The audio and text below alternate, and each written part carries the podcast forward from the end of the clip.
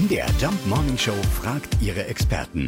Fakt oder Fake? Wir fragen unseren Experten. Er ist Paartherapeut, er ist Beziehungscoach und Bestsellerautor. Erik Hegmann, kann man wirklich zu viele gemeinsame Hobbys haben? Ist das schlecht für die Beziehung? Ganz klar, Fake. Nein, diese Behauptung ist heute zumindest völliger Quatsch.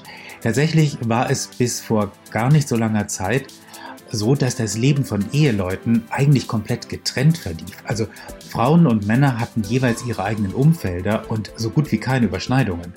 Die wären gar nicht auf die Idee gekommen, tatsächlich viel Zeit miteinander zu verbringen. Das gehörte sich nicht, das schickte sich nicht.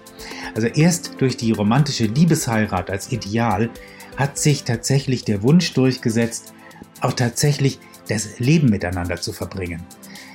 Heute ist es so, nahezu alle Paare in der Paartherapie, die klagen, sie würden gerne gemeinsam mehr spannende Dinge unternehmen.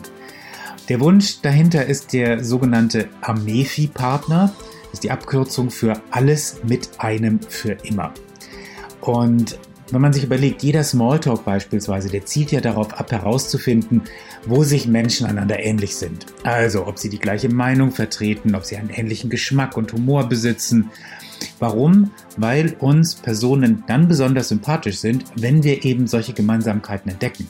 Also viele Dating-Apps matchen ja deshalb sogar nach gemeinsamen Hobbys. Also, dass zu viele gemeinsame Hobbys ein Beziehungskiller sind, das ist Quatsch. Im Gegenteil, genießen Sie also das Wochenende gemeinsam mit dem oder der Liebsten. Fakt oder Fake? Jeden Morgen um 5.20 Uhr und 7.20 Uhr in der MDR Jump Morning Show mit Sarah von Neuburg und Lars Christian Kade.